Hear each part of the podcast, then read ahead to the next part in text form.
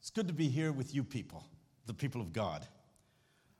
Uh, pray with me. Father God, may the words of my mouth and the meditations of our hearts be acceptable in thy sight, O Lord, our strength and our Redeemer. Amen. They came to Jesus and they wanted to know which was the great commandment, and you know his answer to love the Lord your God with all your heart, mind, soul, and strength. This is the first commandment. The second is likened unto it. It's an extension of the first commandment love your neighbor as you love yourself. They are so tied up together that Jesus is communicating you can't really love God unless you love your neighbor, and vice versa. It's in loving your neighbor that you're expressing your love for God. But love. What is love? That's a little harder to answer than, than you think it might be. Uh, love is a complex thing. Uh, living in the United States, it, uh, we are indoctrinated with a romantic concept of love. Love is a romantic feeling. We have songs, some enchanted evening, you will meet a stranger across a crowded room and somehow you'll know. Smash, bam, alakazam, this wonderful thing happens. You ask your mother, Mom, how will I know when I'm in love? And every mother in America, and I think this is probably true for every mother here in Australia, the mother says, When you're in love, that really clarifies everything, doesn't it? You'll know. I mean, you'll know and, and, and somehow we're, we're, we're curious as to what it really is. Uh, because love, romanticism, is certainly superficial. Let me just break it down to you as a sociologist. Uh, romantic love is a very short lived emotion.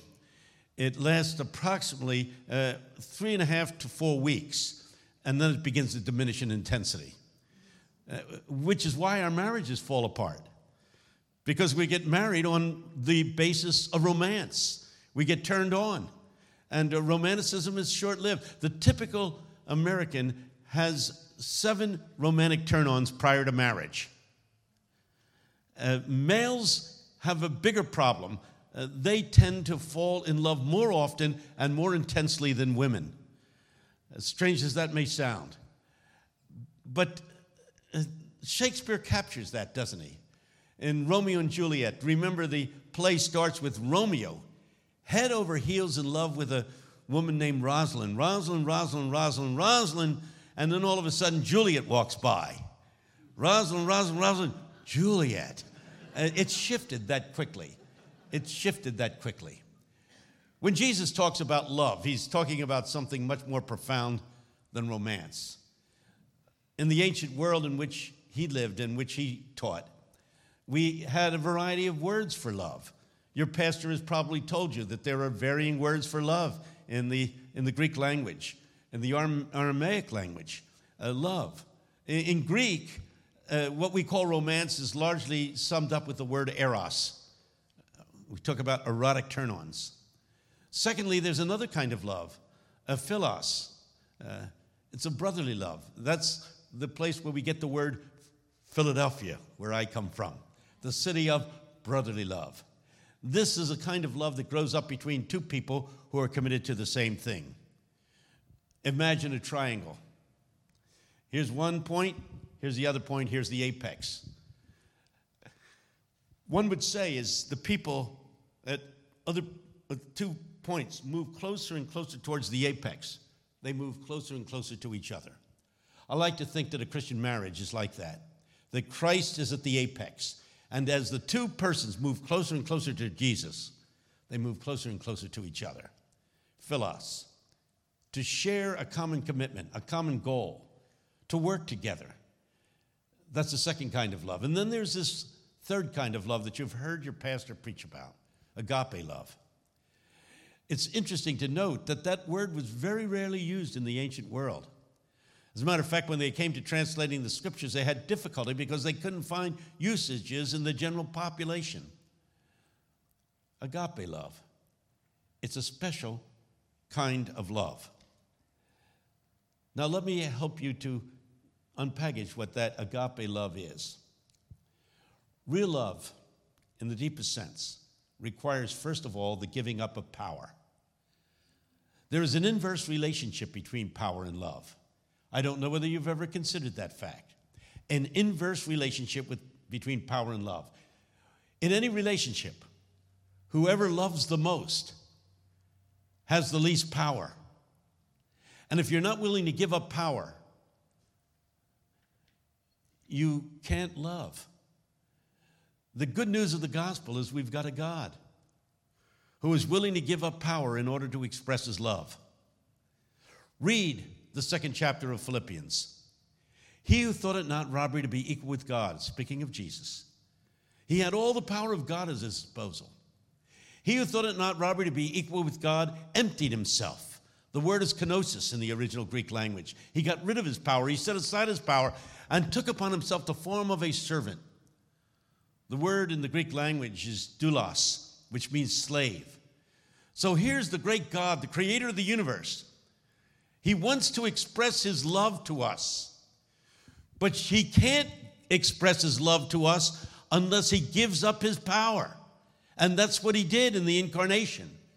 It says in the second chapter of Philippians, he who had the power of God, who thought it not robbery to be equal with God, emptied himself of power and took upon himself the form of a servant or a slave. And one asks very simply this question How much power does a slave have?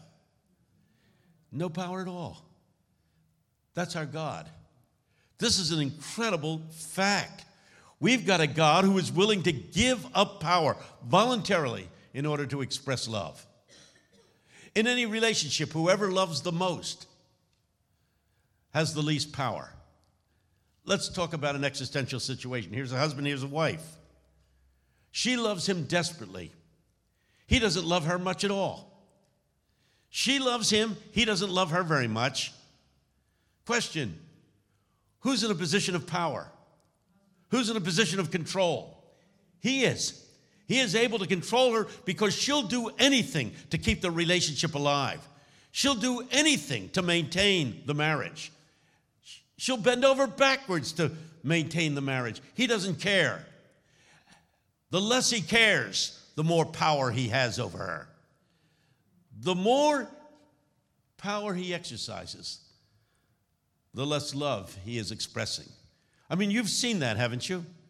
You've seen that in marriages. As a matter of fact, how many marriages fall apart because of power plays? I don't know whether I can stay in this marriage any longer. He's too controlling. He's too controlling. He's playing power games with me all the time. Marriages fall apart because people are expressing power instead of love. You cannot express love and power simultaneously. That's an incredible fact. Incidentally, that was developed by the sociologist called Willard Waller. I, I love the name, Willard Waller. You wonder what kind of people with the last name Waller would name a kid Willard. That's not the half of it. Willard Waller was born and raised in Walla Walla, Washington. I mean, how would you like, how would you like to be Willard Waller from Walla Walla? You know, I mean, it's, it's a horrible thing. But he called it the principle of least interest. In any relationship, whoever is most interested in maintaining the relationship has the least power. We got a God who's interested, who is committed to having a relationship with you. And so much so that he is willing to give up his power and take upon himself the form of a servant and made himself of no reputation.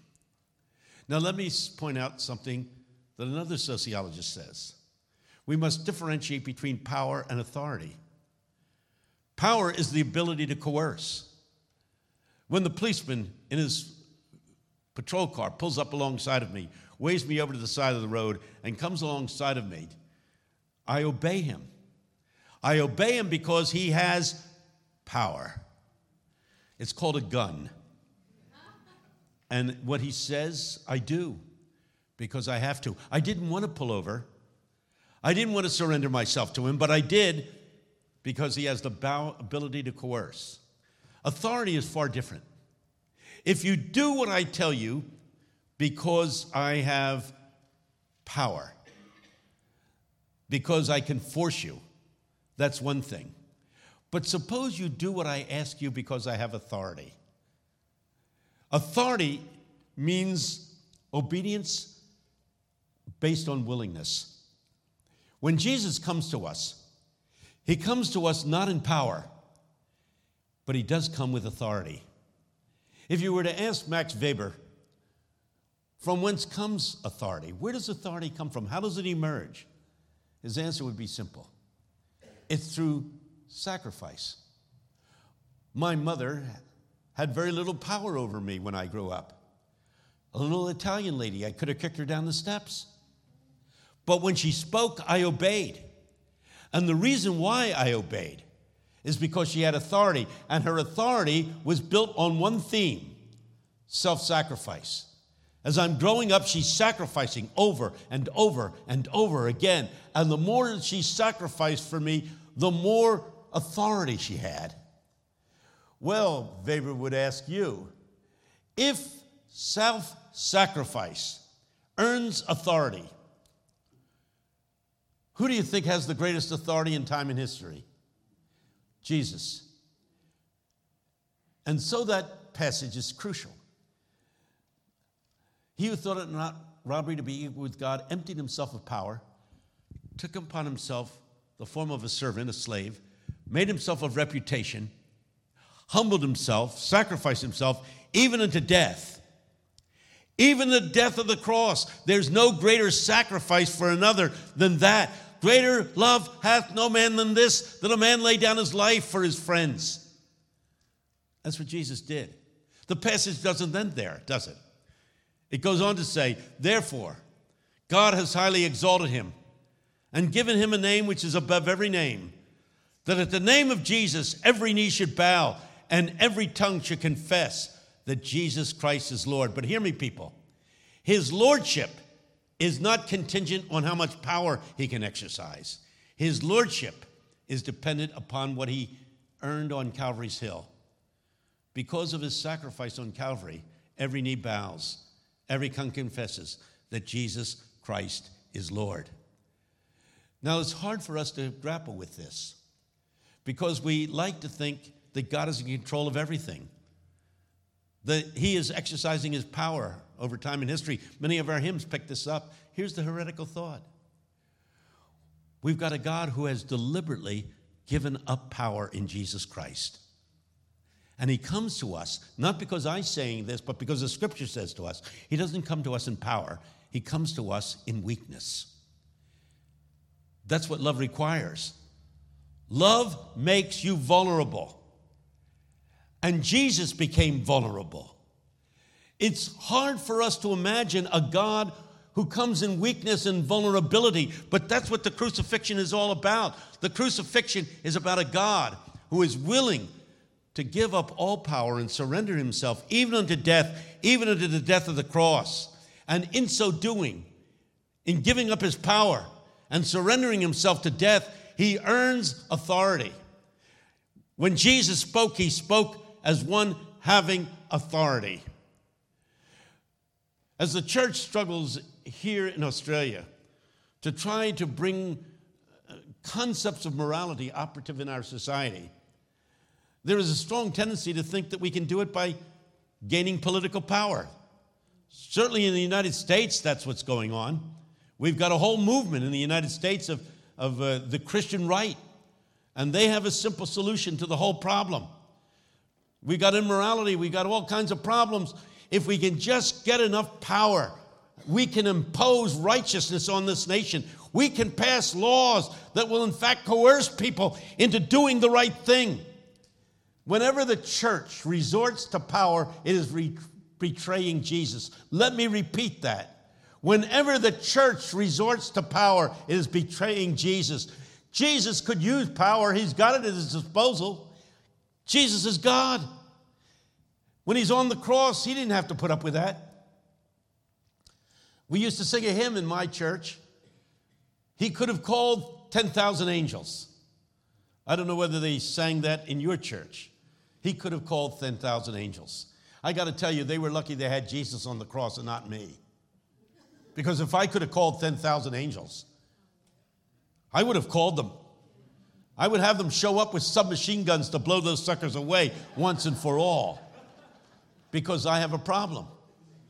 I am somebody who is easily seduced by power. Power is very seductive. And I'm afraid the church in the United States, the evangelical community itself, has been seduced with power. And they are so happy because they are primarily responsible for electing Donald Trump. Every political scientist would say he would have never been able to win the presidency without the evangelicals. He is the first to admit it. And we have now power. We have power. But even as we play our power cards, even as we play our power cards, we know we're losing ground. We know we're losing ground. Well, now we've got the power, we can stop abortion. Do you really think you can? Do you think you can stop abortion simply by outlawing it? I'll tell you, if you want to stop the problem, you've got to have more than power, you've got to have authority. Are we willing to sacrifice for the poor? Are we willing to give ourselves to meet the needs of others? I was present in Washington when Mother Teresa came to speak at the National Prayer Breakfast. Congressman, President was there, Supreme Court people were there, all the big shots were there. And when she spoke, they listened with rapt attention. And when she spoke about abortion, they were awed. They rose to their feet and applauded. But she holds no power. She's a little tiny, she was a little tiny lady. But when she spoke, she spoke as one having authority. And where did she get that authority? On the streets of Calcutta, picking up sick people, wiping the tears away from broken-hearted people. She had this incredible, this incredible authority. One of the problems I have with Christianity is we like to think that God is in control of everything. It's so easy when there's a tragedy to say, well, we must accept it as part of God's plan. God is in control. God is in control. Is God in control? Or has God given up the power to control? Let me tell you something that every one of you knows. If you're a parent, you know that if you love your child enough, there comes a point at which you have to give up control.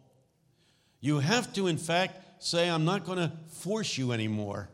I'm not going to control you anymore. How many children get ruined simply because parents failed to release them, failed to, to give them the privilege of making the decisions that determine their own destiny? I have children.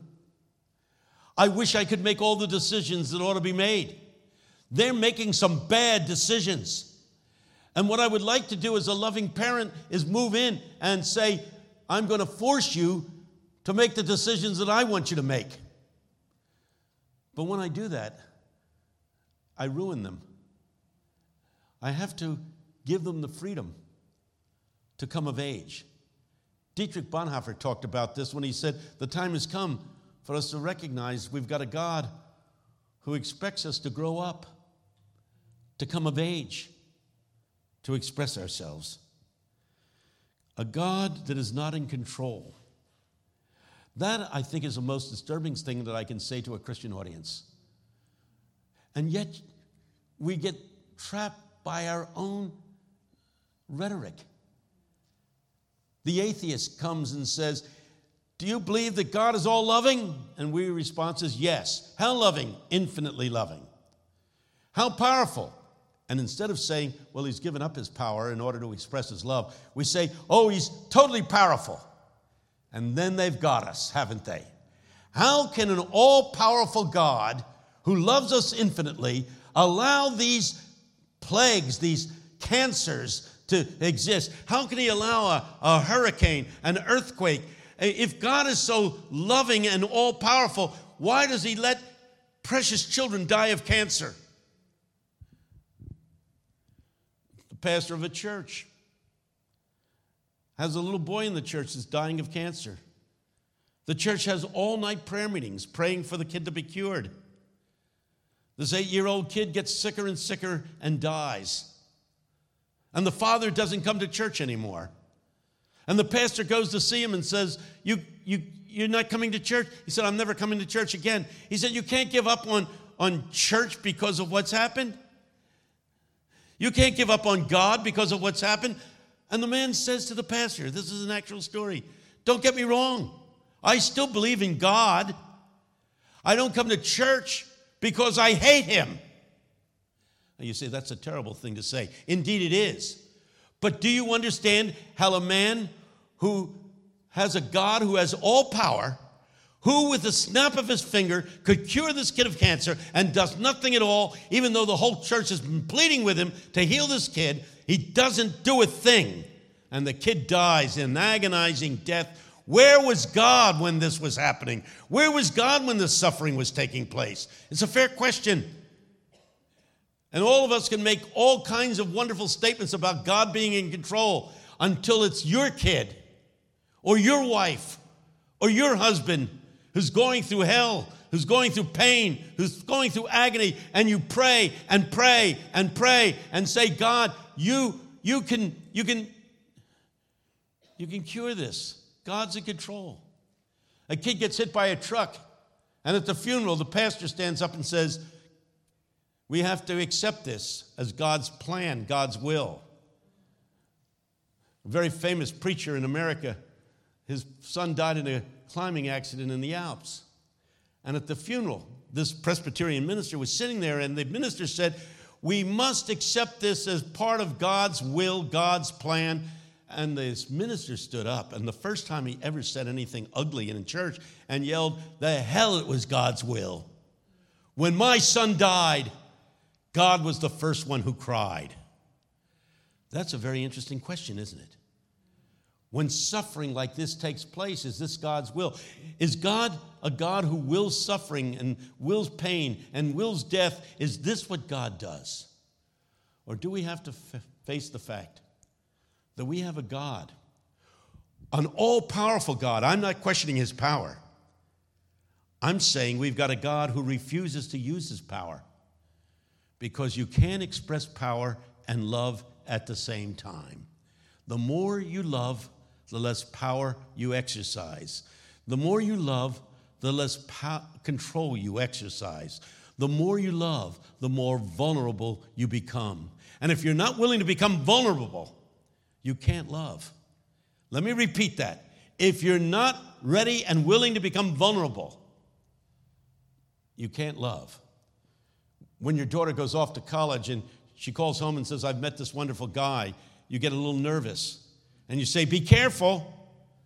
Be careful. Don't let yourself go. Because you know she's becoming vulnerable and will be easily manipulated into bed if she's not careful. You've got to, in fact, be careful. I told you this would be difficult to handle. But I think it's about time we begin to face the fact that not I am saying this. I am saying that if you read Scripture, you will read over and over again, He comes to us not in power, but in weakness. He comes to us not in power, but in love. Don't get me wrong. One of these days, Jesus is coming back again. And the bad news is that when He comes the second time, He is coming in power.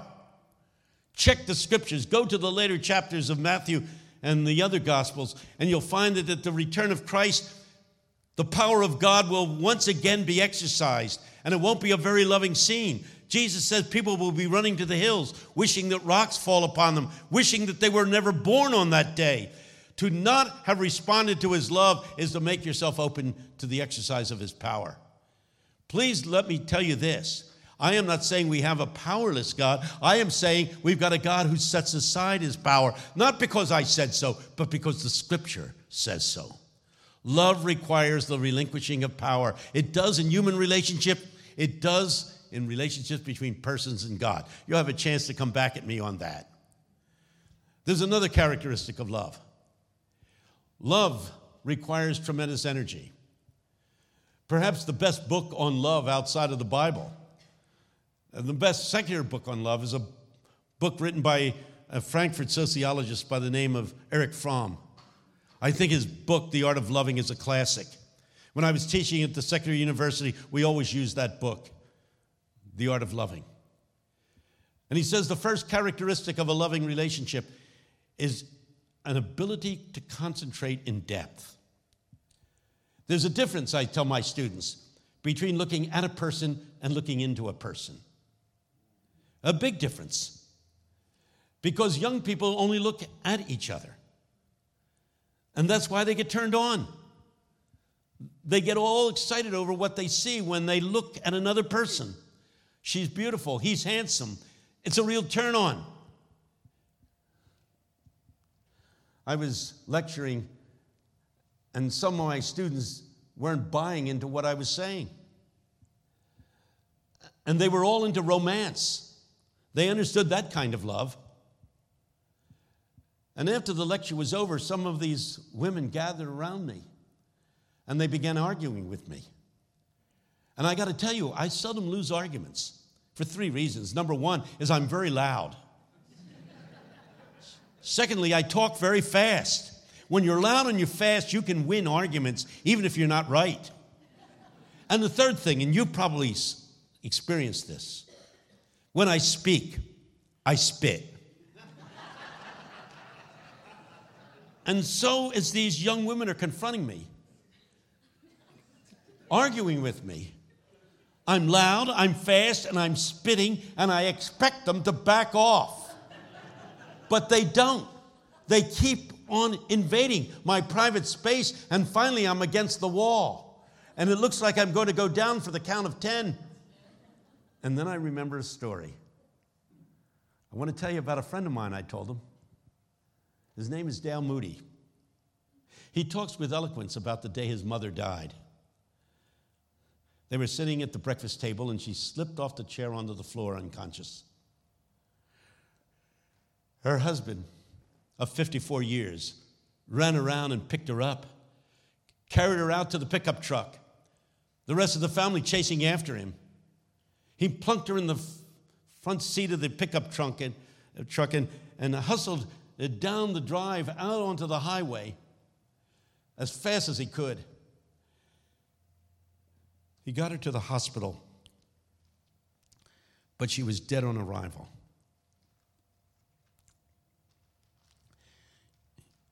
The day we buried her, Dale said, we put her in the ground, and then we retreated back to the old homestead.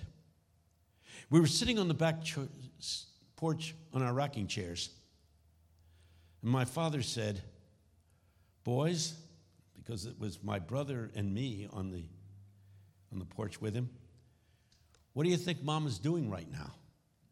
I mean, at this very moment, what do you think she's doing? Dale, who's a theologian and a brilliant one at that, said, I don't know much.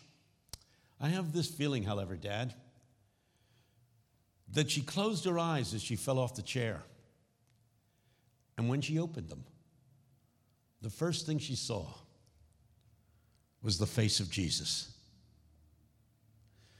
And the old man, rocking on his chair, said, Oh, that's good. That's good. And then he started mumbling an old hymn that you older folks undoubtedly know. Oh, that will be. Glory for me. Glory for me, glory for me, when by his grace I shall look on his face. That will be glory. That will be glory for me. Now let's go back to the cemetery. They said it's 10:30 at night. He said, "You don't argue with a man who's just buried his wife for 54 years." So they go back to the cemetery. And the old man checks out the grave to make sure everything is just right, the flowers are in the right places, and then he stands back. And he grabbed one son with one arm, the other son in the other arm, and squeezed these boys close to him. And he said, Boys, it was a good day. Your mother died. And she died just the way I wanted it to happen. Your mother went first. You know, when two people love each other like we love each other, each wants the other one to go first. I didn't want to have her go through the loneliness that I'm going to have to experience. I didn't want her to experience the sense of loss that I'm experiencing. I'm glad she went first. Squeezing him again, he said, It was a good 54 years, and it ended just the way I wanted it to end.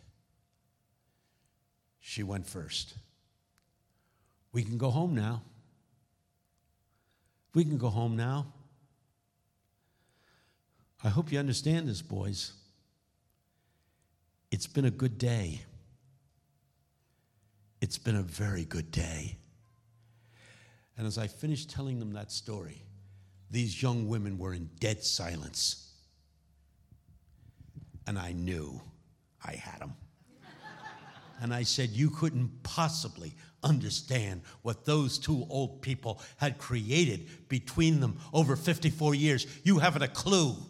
But let me tell you this your romantic turn ons are superficial compared to what they had. And there was no argument. There's a deeper kind of love. And Erich Fromm says it comes through being able to enter into the other. There's a big difference between looking at a person and looking into a person. When was the last time you looked into a person? Looked into the person's eyes and reached through the person's eyes and down into the depths of that person's being and connected with the innermost recesses of that person's being. The core of that person's identity. When was the last time you did that? I say to husbands and wives, when was the last time you entered into each other?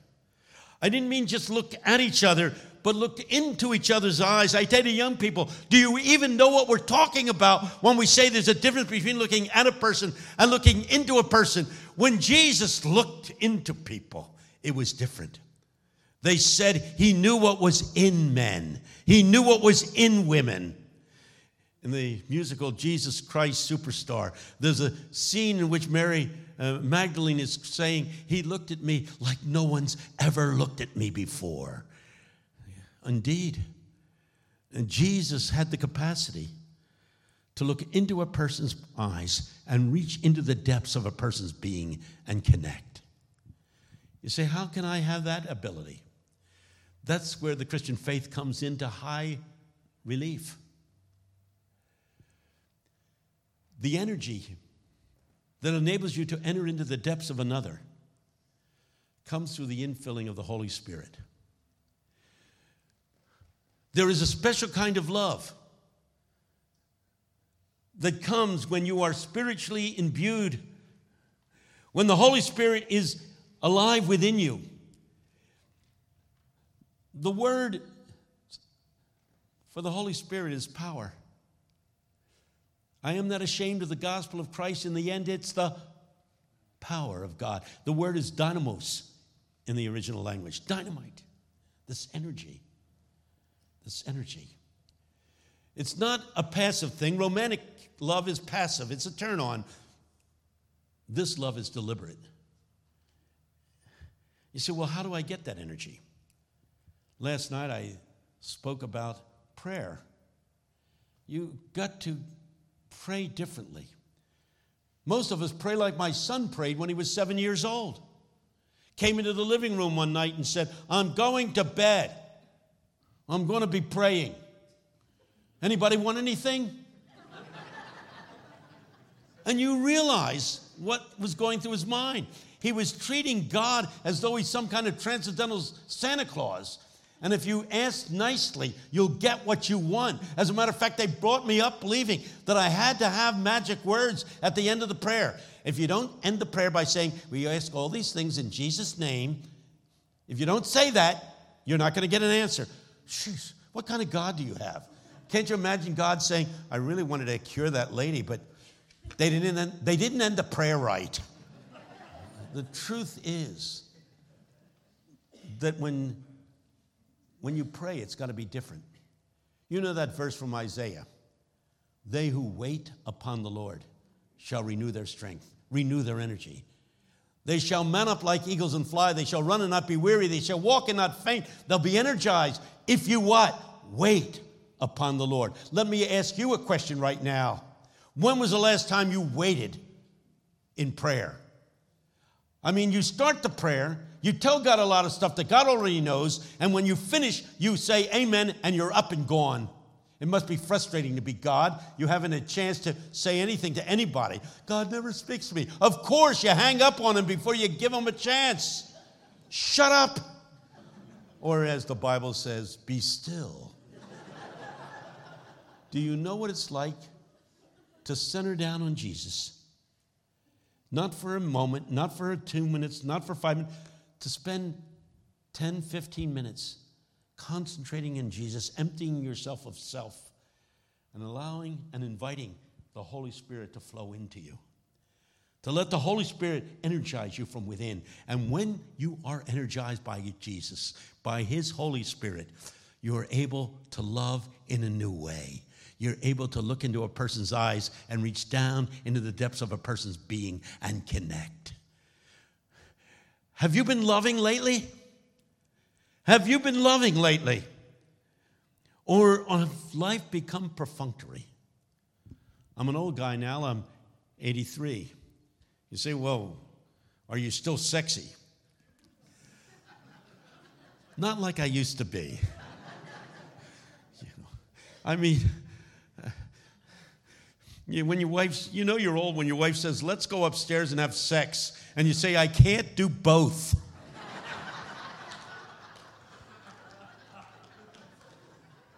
I'm an old guy. I'm tired. But let me assure you, I am more loving than I've ever been before. For as the years go by and I grow in the Spirit, I am energized to enter into the depths of another person's being. Martin Buber, the Hasidic Jewish philosopher, says there are two kinds of relationships. You can have an I it relationship, or you can have an I thou relationship. An I it relationship it means that the other person is a thing, an object to be used. We use things. How many people use things? An I it relationship, an I thou relationship is when you touch the sacredness of another person's being. The church has not taught a generation of young people how to connect with the sacredness of another person. The only thing that young people grow up knowing is what they see in the media. Hence, the partner becomes an it, a thing to be used. That's where promiscuity comes from. The other person is an it to be used. The other person is not someone to be reverenced because you've touched the sacredness of the other person's being. Of all the people I've read, Nietzsche is perhaps the one who understands Christianity the best. Nietzsche said, I reject Christianity because it's about love. And I am one who is willing myself to power. The will to power. That's why Hitler loved Nietzsche. The will to power, to control, to dominate, to rule. And that's what he tried to do. Let me just say this. There are church splits, one after the other after the other, and it'll be over such things as gay marriage, but I guarantee you, it's not that. What goes on in the church are power plays. Who's going to control the church? Go to a church business meeting and watch them fight with each other as they play their power games with each other. How many churches split over who's going to be in control? Is the pastor going to be in control or the deacon's going to be in control? And there's a split. Here's what Jesus says Love one another, even as I have loved you. When we deal with issues of sexuality, as you did undoubtedly today in the earlier session, you've got to realize you're dealing with power plays here. I mean, sexual harassment is a power game. Rape is not a sexual act. Every sociologist knows that. You don't have to rape somebody to get sexual gratification. Why do people do it? Because there is something within every individual, says Nietzsche, that wills to power, to control. Rape is a power act, it's forcing the other people into submission. What worries me is that sometimes the church actually advocates this kind of thing. Well, you say, doesn't the Bible say, wives, submit yourselves unto your husbands as under the law? How many times has that verse been used to oppress the dignity of a woman? Wives, submit yourselves. You say, well, it does say that. Yes, it does. But two verses earlier, it says what? Submit yourselves one to another in love. Doesn't it say that? Wives, submit yourselves to your husbands. And then the next verse goes on to say what? Husbands, listen to this. Love your wives. Are you ready? As Christ loved the church and gave himself for it. How did Christ love the church? He gave up power to express his love for the church. Jeez. Don't you get it? Don't you get it? Husbands, love your wives as Christ loved the church. And how does Christ love the church? I read to you from Philippians 2. He becomes its slave, its servant, its slave. What woman would have any trouble becoming totally submissive to a man that defined her, himself as her slave? You say, well, who's in control?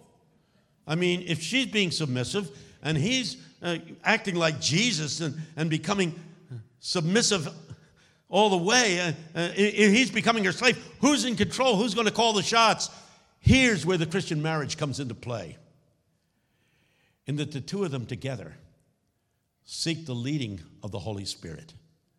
Christ should be alive in the relationship. And as many as are led by the Spirit, they are the children of God. Before I take questions, one last thing. We're going through a very serious change in Western society as the feminist movement has come on board. Oh, how we have needed this movement. However, there is a tendency for things to swing too far in the wrong, in the wrong direction sometimes, sometimes too far in the right direction. Women are absolutely right when they say we're sick and tired of being dominated by 50 million egocentric, dominating husbands. But hear me, people. The answer to 50 million dominating, controlling husbands is not to create 50 million dominating, controlling women. Agreed? If each is playing the power game with the other, marriage becomes warfare. Let each submit himself and herself to one another in love, even as Christ submitted himself for you. And so I stop here to entertain questions about power, about love, and how much are you ready to accept the fact that God is among us? in love. And in that love, we long sometimes for him to use his power.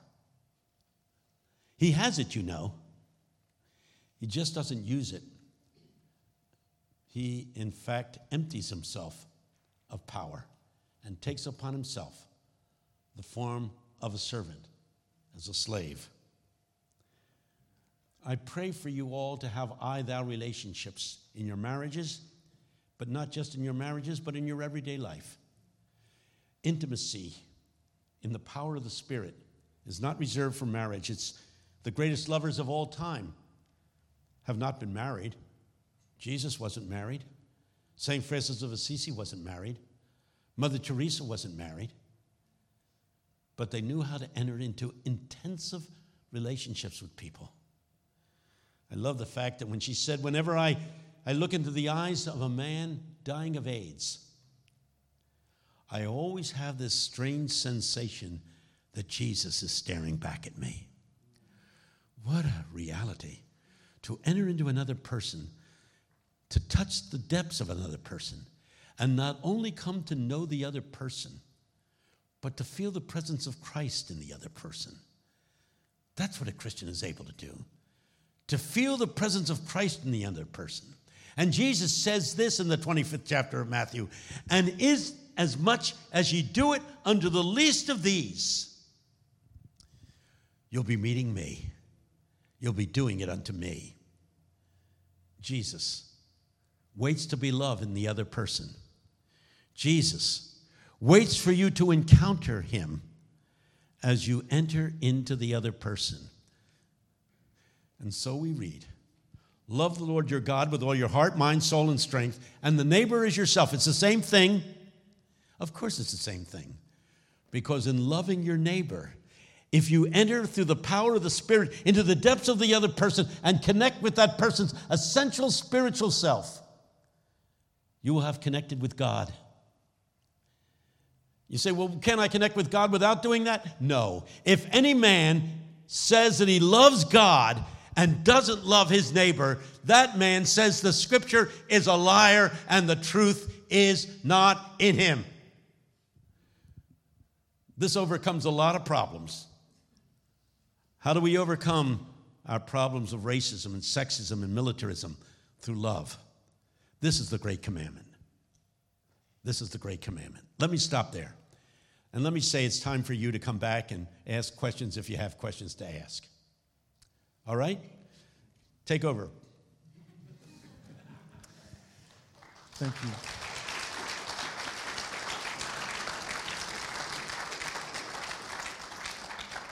We've been feasting with, uh, with you, Tony, but we've uh, tried to create a space for about 15 minutes of um, a couple of questions. So, does uh, anyone have a question they'd like to ask him out of uh, what Tony has just been speaking to?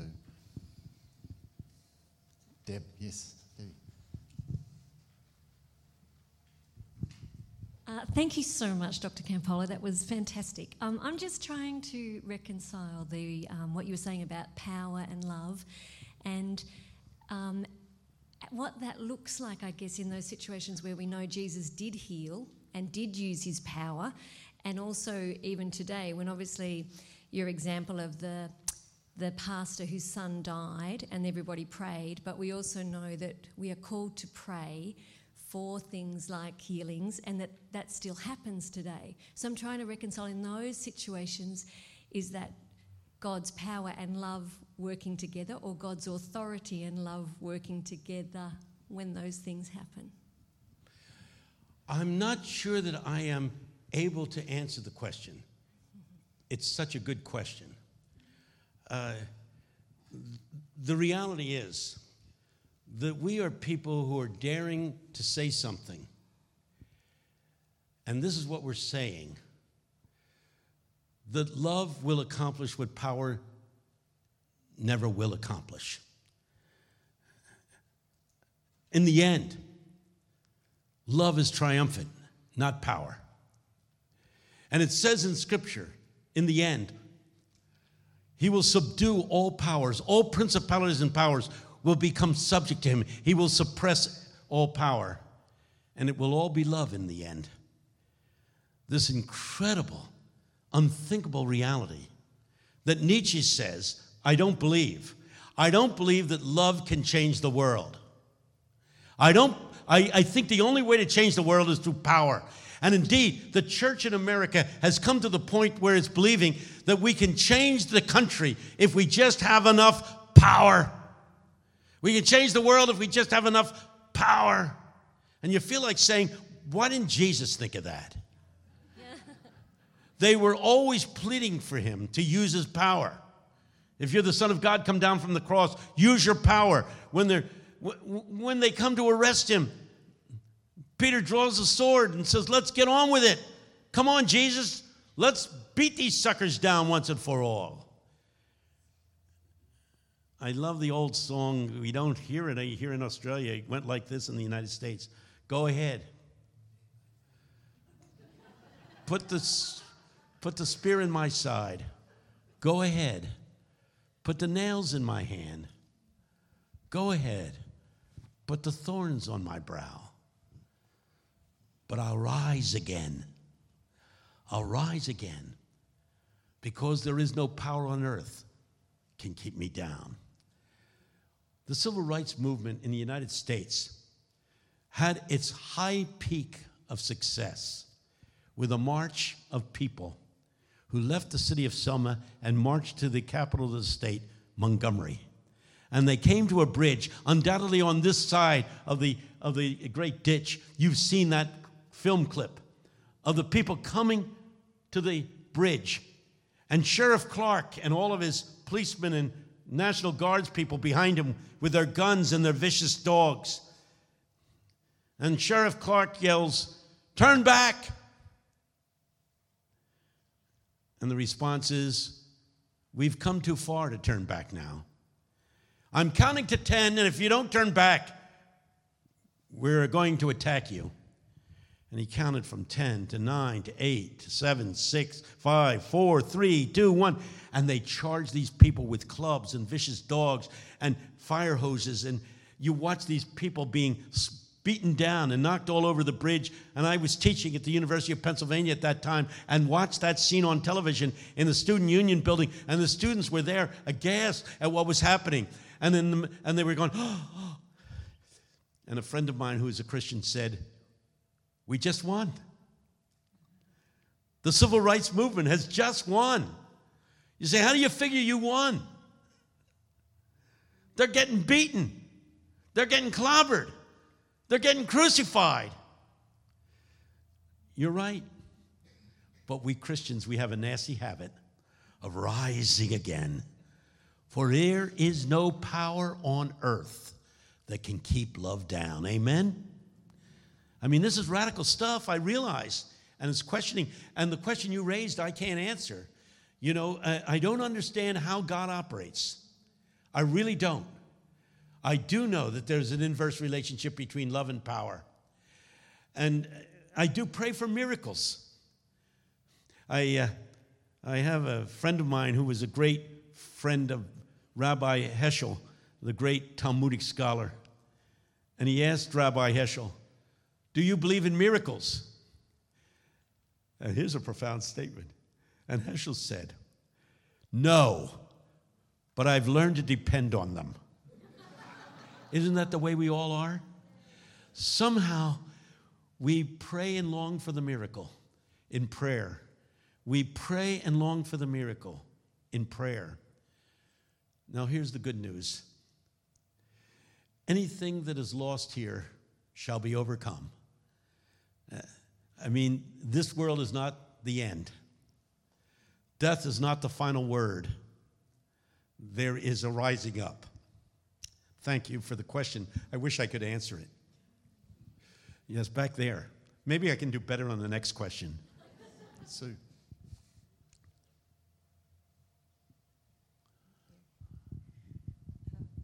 Thank you, and thank you for your address this afternoon. And my question relates to the previous question. And I want to suggest that perhaps we can answer that question by making the distinction between power over and power to the dunamis in the New Testament that is spoken about is a power too, a capability and ability, and that's the power that's ascribed to God and to Jesus, whereas um, I think you're talking about power over in human power. And are you perhaps taking a principle from sociology in, and using that to explain theology when really that is, um, we are trying to talk about the transcendent and something new and revelatory um, ex- experience in the New Testament. That was a very good addition. Uh, may I say, uh, that may be saying better what I was saying. What I was saying is there's a difference between power and authority. That in the end, the authority of Jesus was earned on a hill far away on an old rugged cross. If you ask me why I obey him, it's simple. After what he did for me, there isn't anything I wouldn't do for him. I was on a train leaving Victoria Station in London. Opposite me were two men in their 50s. We were about 10 minutes out of the station, and one of them had a seizure. He rolled off the seat onto the floor, shaking. I hadn't seen an epileptic seizure for years because we've got them under control with medicine. His friend moved quickly, picked him up off the floor, put him back on the seat, took off his coat, put it around him like a blanket because the man was shaking, wiped the beads of perspiration from his brow, rolled up a newspaper, put it in his mouth so he wouldn't bite his tongue. And the man shook and shook and shook, uncontrolled shaking, for about a minute or so. And then it was over. And the man fell into a deep sleep. It was then that the friend turned to me. His friend turned to me and said, Please forgive us. We were in Vietnam together. He's, he's British. I'm an American. We were wounded. I lost my right leg. He pulled up his trousers and showed me that he had an artificial leg. My friend had a, a hand grenade explode in front of him, and his, his chest was filled with shrapnel, and he couldn't move without feeling agonizing pain. The helicopter that had been sent to take us to the hospital was blown out of the sky by an enemy rocket. And we knew that all hope was gone. He said, Mr. I don't know how long we laid there, but there came a point at which my friend stood up in spite of the pain that he felt when he moved, the agony that he felt when he moved. He stood up. And then, incredibly, he reached down and grabbed my shirt and he began pulling me through the jungle, step by step, screaming in pain at every step. And, Mister, I told him to get out of there, but he would never get us both out. But he did. I found out he had this condition. And the doctor says somebody has to be with him every moment of every day to know what injection he needs and what care he needs when he has one of these seizures. Because we can't know when they will hit him. Somebody has to be with him all the time. And I'm that somebody. He hasn't had a seizure like this for over a month. I didn't expect to have one today, but he did. I hope you'll forgive us. I said, Hey, fella, don't apologize to me. I'm a speaker. Whenever I can come up with a great story, I'm thrilled. This is a great story. And he said this Please don't be impressed. After what he did for me, there isn't anything I wouldn't do for him. That's the cross, people. When Jesus speaks, he doesn't have to play power games. He speaks as one having authority. What he did for you, what he did for me. When I survey the wondrous cross on which the Prince of Glory died, look at his hands, his feet, his side. So and blood flow mingled down.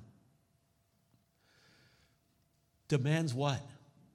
My life, my all. Those great hymns, we need to remember them. I love being here and listening to all this new music you Aussies are coming up with. But I do love the old hymns. As a matter of fact, if I get to heaven and they have a, an overhead projector, I'm checking out.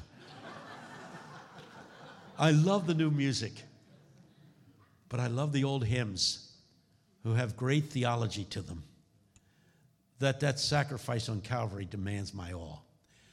Uh, well, I didn't answer any question at all. Uh, any anybody else want to take a shot at me and show me for my superficiality once again? Uh, not at all, Tony. Not at all. Thank you very much. I, I always wanted to ask a question um, just related to what you were saying about your spiritual practices in order to tap into the, yeah. the well of love. Uh, I guess it's a question of both, both in related to what you were saying about dwelling on Jesus, but also when did you realize this?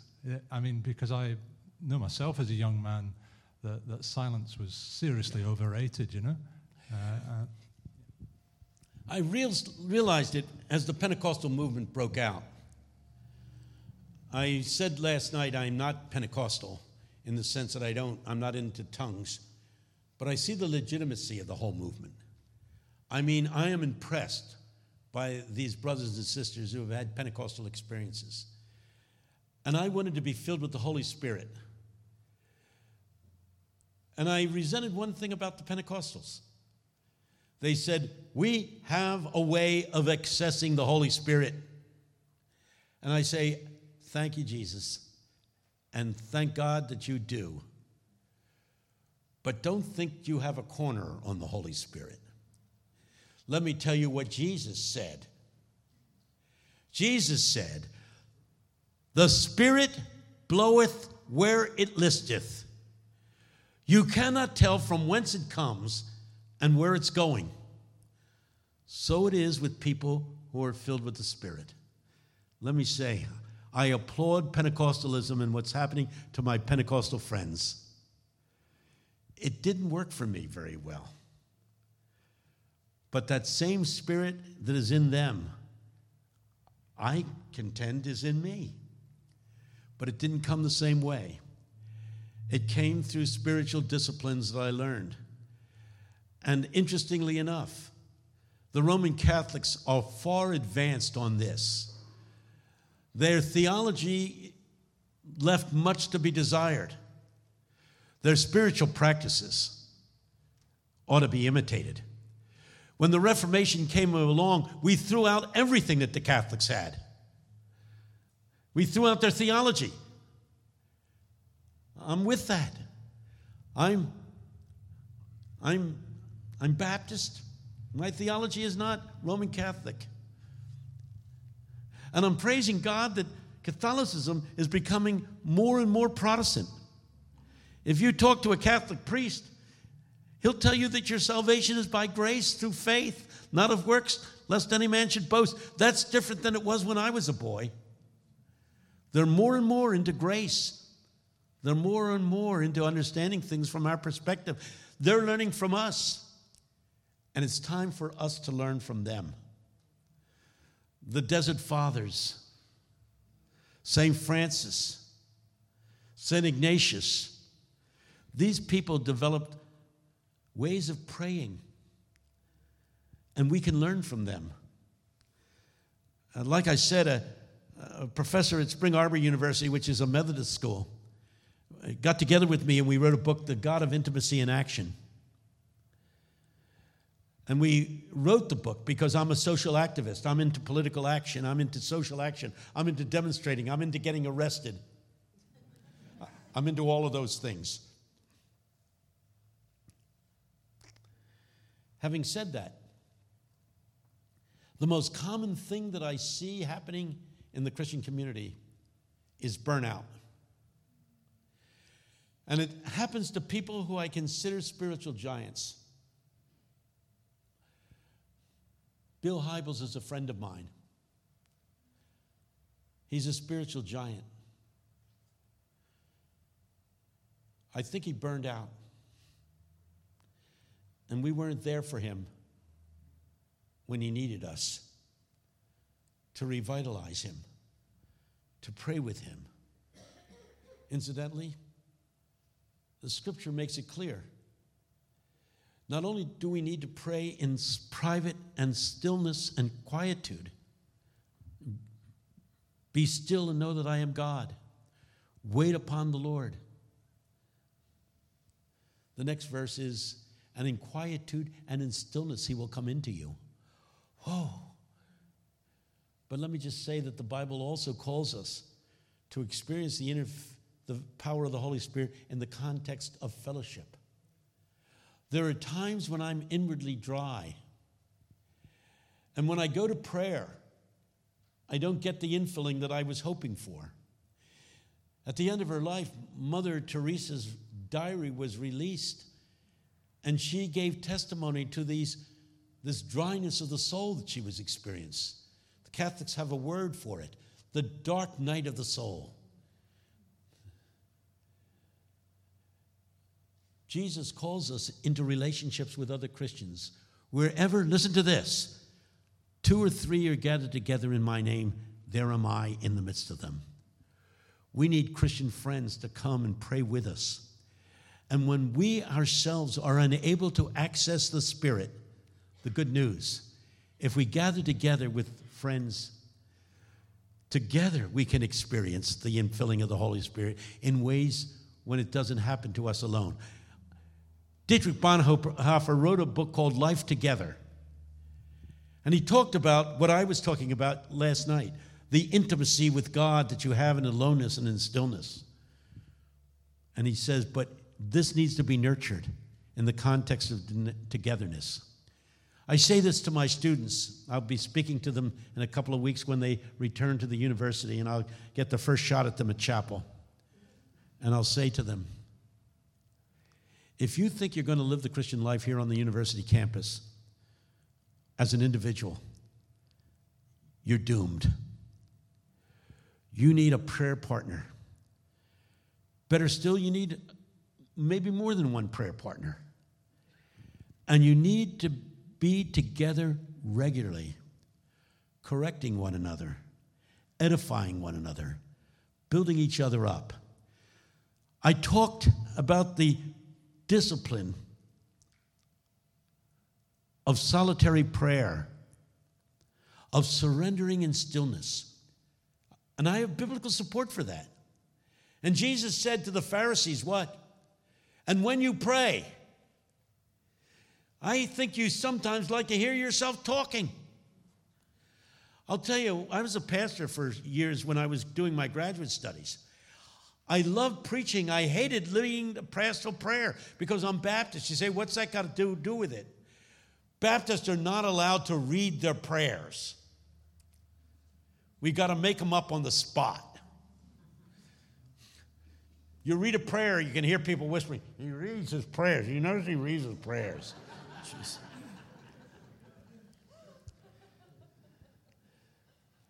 I found it so difficult. And I often sensed that I was just mouthing words.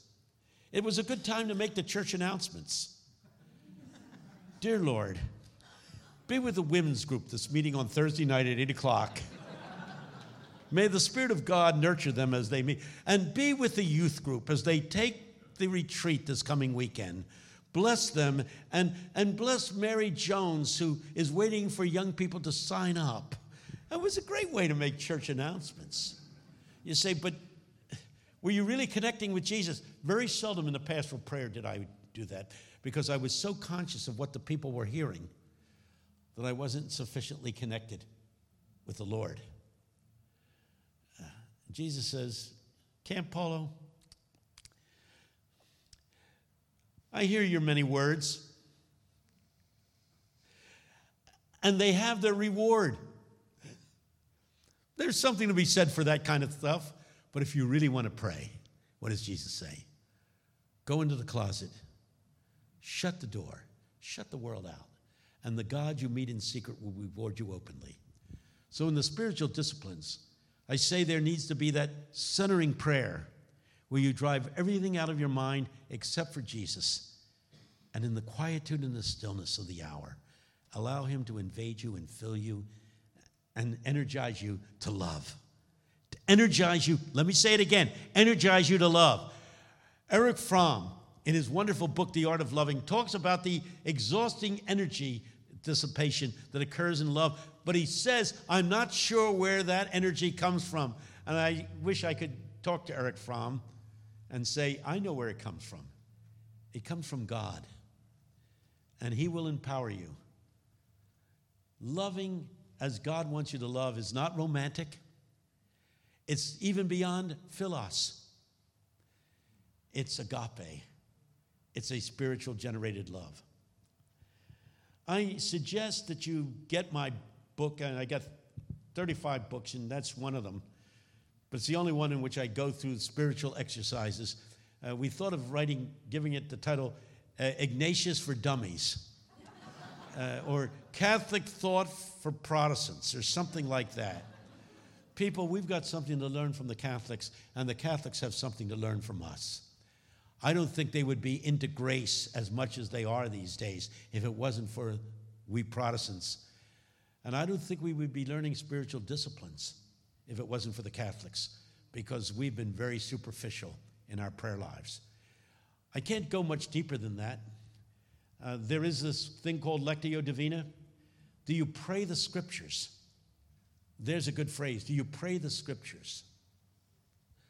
You know, uh, do you open the Bible and say, okay, Spirit of God, speak to me through these scriptures? And wait patiently and let the Lord speak to you through the scriptures. Lectio Divina, they call it. And then there's the prayer of examen, which I talked about. And then there's uh, the centering prayer.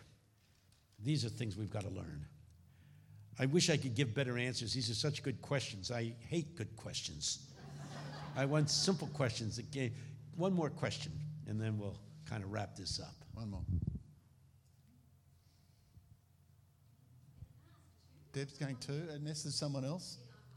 But she, she asked a good question She last time that I last- didn't she answer. stumped She's entitled time. to another one. There's one over here. She got you last time. Okay, we got two more questions. One and zero. Um, I know that a lot of people who are bitter against God or, or unbelievers, they do use the excuse, like you mentioned before, about how where was God when my son was dying of cancer? Where was he when all this? Where was he with all the starving in Africa and everything else? Where was he when the Jews were being murdered uh, by the Nazis and all that? And it's true that, as you said, uh, God doesn't enforce His power at this point, but at the same time, we need wisdom from God how to actually answer these people with authority. And this is something that I know, I know, I am lacking in such wisdom. I don't know how to answer world carnal minded people or non-believers or even angry Christians. Like, how do is there a way we can actually?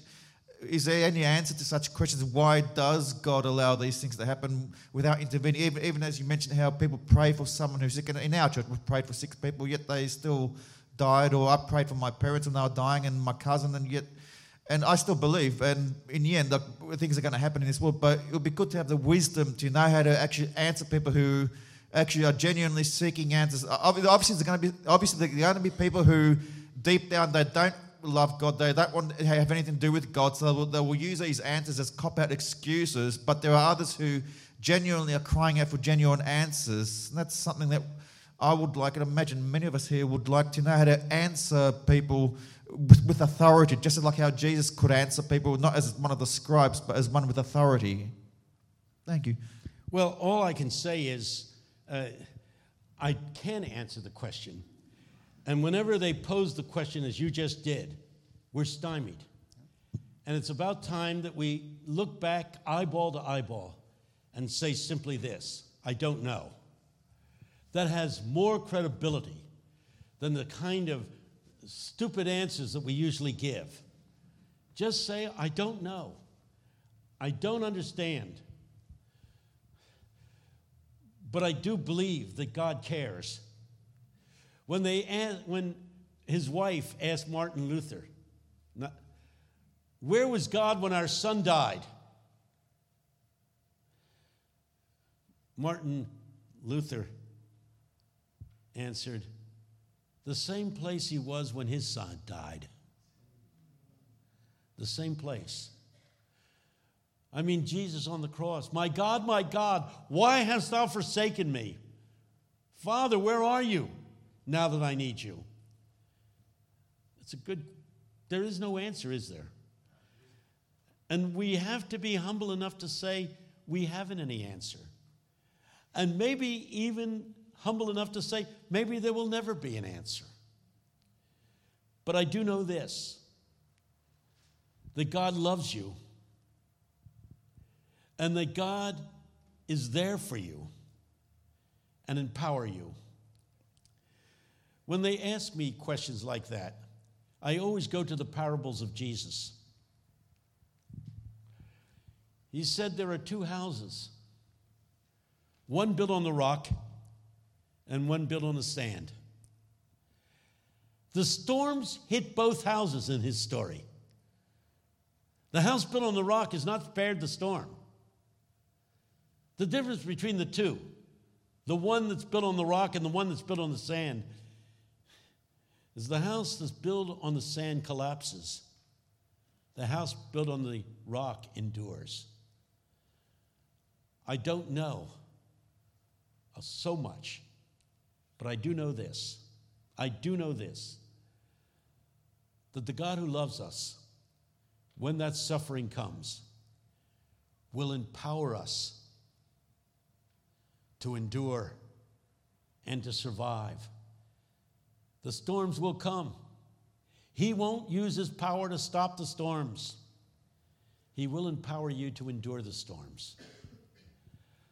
I was amazed at how God empowered Jewish people at Auschwitz. I had a radio show once a week in Philadelphia. It was an early morning show, and I went to see this movie, Schindler's List. I guess you showed that over here about this uh, man who, a German industrialist, who saved so many Jews uh, in, during the Holocaust. And I talked about how wonderful the movie was and what it talked about and what it said to me. I didn't realize it, but Jewish people in the Philadelphia area monitor the radio shows looking for signs of anti Semitism on the air. And they heard my show. And they called me the next day and said, That was so well done. We'd like to invite you to be with us. And I said, And, and where will that happen and when will that happen? The answer is simple. He said, There's a group of us that get together at a motel right near the Philadelphia airport. It's Tuesday morning at 9 o'clock. I said, Perfect. I have a plane at noon. I'll stop by and meet with you guys at this motel ballroom. So I went to this ballroom, and there were about 35 people in the room. And I listened to these people who had been through Auschwitz. They showed me the markings on their arms. It was painful to listen to this and yet inspiring. I can remember the first question I asked. Having survived the Holocaust, when you're here in America and you hear somebody speaking with a German accent, how do you react? And I still remember this Jewish man looking at me and saying, I was just a boy when they put me in a boxcar. And as we traveled out of France and across Germany to Auschwitz in Poland, it took a week. We had almost nothing to eat. They wouldn't allow us to clean the excrement out of the out of the out of the boxcar. The place stunk. And we were thirsty and we were hungry. And the train would go for hours and then it would stop at nightfall. And we would sit there all night in the boxcar. And he said, just about every night when we were going through Germany, just about every night, people would sneak out of the woods and come up to the boxcar and through the slats would push some food and little containers of water. And I remember how precious those moments were. And then he said to me, and whenever, whenever I hear somebody with a Jewish accent, or rather with a German accent, I always say to myself, perhaps this is the child of one of those people who rescued me in my hour of need. You say, where does somebody get that kind of forgiving attitude? It's a gift of God. You say, but he's not a Christian. I believe that God can operate through people who aren't Christians. I certainly believe that God operated through Mandela. As many of you know, I'm pretty close to Bill Clinton. He called on me to be his pastor after the Lewinsky scandal to carry him through. And I did, meeting with him regularly, and still stay in touch with him by phone. He told me about when Nelson Mandela came to the White House. We were having dinner together, and I said, Mr. Mandela, when you were released from prison, I got Chelsea up. That's his daughter. I got her up. It was three in the morning, our time. I wanted her to see this historic moment. And as you walked across the courtyard to the gate of the prison, the television camera focused on your face. I have never seen such anger and such hatred so visible on a man's face. That's not the Nelson Mandela I know today. And Bill Clinton said, Mandela said to me, You're the first one that has called that to my attention. I remember walking out of the cell block and walking across that courtyard and being angry and saying to myself, They're going to set me free. To what? My family is gone. My cause is dead. My friends have been murdered. And they're releasing me to what? And I hated them.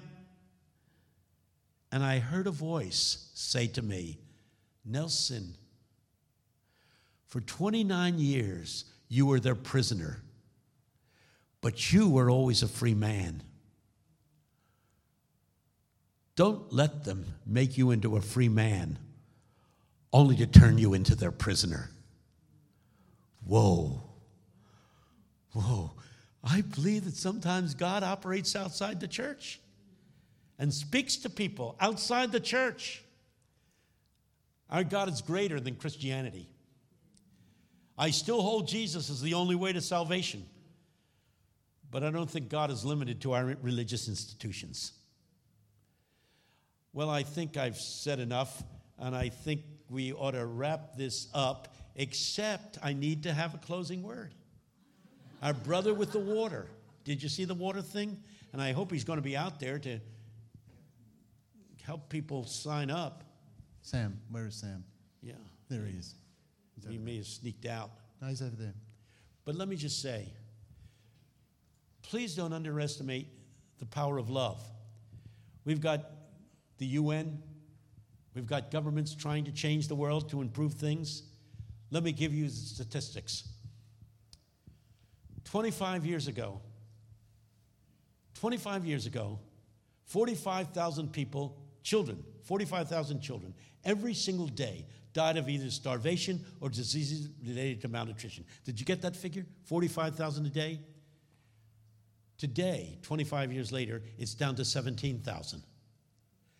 And guess who has been most responsible for cutting the death rate of children around the world? Who have built the hospitals, who have sent the doctors, who have sent the nurses. Go to Africa, go to Asia, see who they are. And over and over again, you'll see church people doing it. The water thing. 25 years ago, one out of every 12 persons, uh, one out of every six persons on the world, one of every six persons in the world had no access to clean drinking water with all the diarrhea and sickness and death that causes. One out of six persons had no access to clean drinking water. Today it's one out of 12. The situation has improved 100%. And who has drilled most of these wells? It's church groups. It's your men and your women going overseas drilling wells. You saw that well, it was probably drilled by church people. That's the church. 25 years ago, 80% of the population of the planet was illiterate. Today it's down to 20%. Guess who has done most of the literacy training in this world today? It's been the Church of Jesus Christ. People. The church is the greatest success story that's ever come down the pike, and you'd never know it from listening to guys in the pulpit. Oh, the church is so anemic. It's so feeble. It's so. Cut it out, people. We are doing incredible things. And it's about time we give the church a cheer instead of a put down. So I end it with a very simple line I want you to cheer for the church and its greatness and its accomplishments. And it hasn't even begun to do the great things that love can do. Love through the church is doing more than all the power of governments. So, three cheers for the church. Hip, hip. Hip, hip. Hip, hip.